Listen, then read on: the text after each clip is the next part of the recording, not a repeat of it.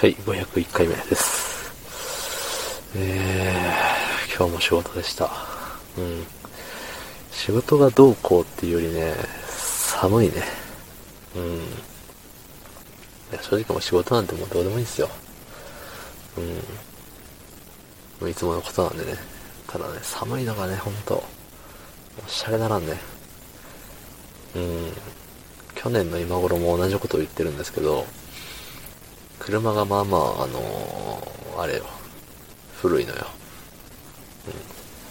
そんな本日、えー、12月19日、日曜日、24時55分、56分でございます。はい。うん。車が古い、そんな本日ってね。今日車が古くなっちゃったみたいな言い方してますけど、あれなんだよ。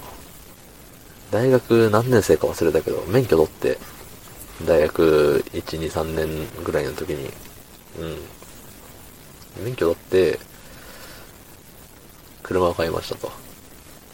で、その時バイトでめちゃくちゃお金持ちだったんで、一人バブルだったんで、うん。車を買って、新車で、うん。その時ね、その時はまだ車安めだったんですよ。なんか今って軽でも150万ぐらいしません？しませんか？そうですか。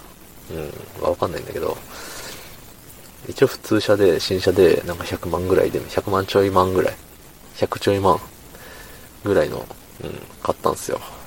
で、それをね、今の今までずっと乗り続けていて、ね、だからもう約10年ぐらいなんですね。うん。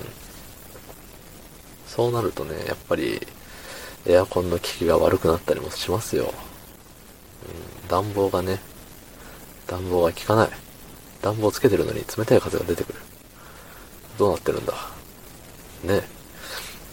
でも一応、あの、しばらく待てば、あの、あったかい風が出てくるんですけど、その頃にはもう職場に着くし、職場から帰ってくる時にはもう家に着いちゃうしっていうところで、うん、なんだろうね、あの、帰り道に暖房をつけるとね、眠くなっちゃうね。危ない。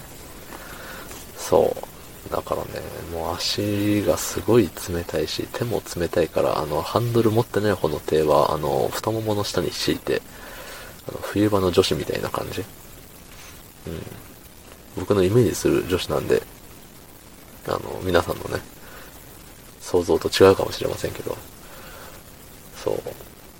やってるんですよ。でも、いつも、まあ、普通ね、あの、日本車は右側にウインカーがついてると思うんで、僕は右手で、あの、ハンドルを持つんですよ。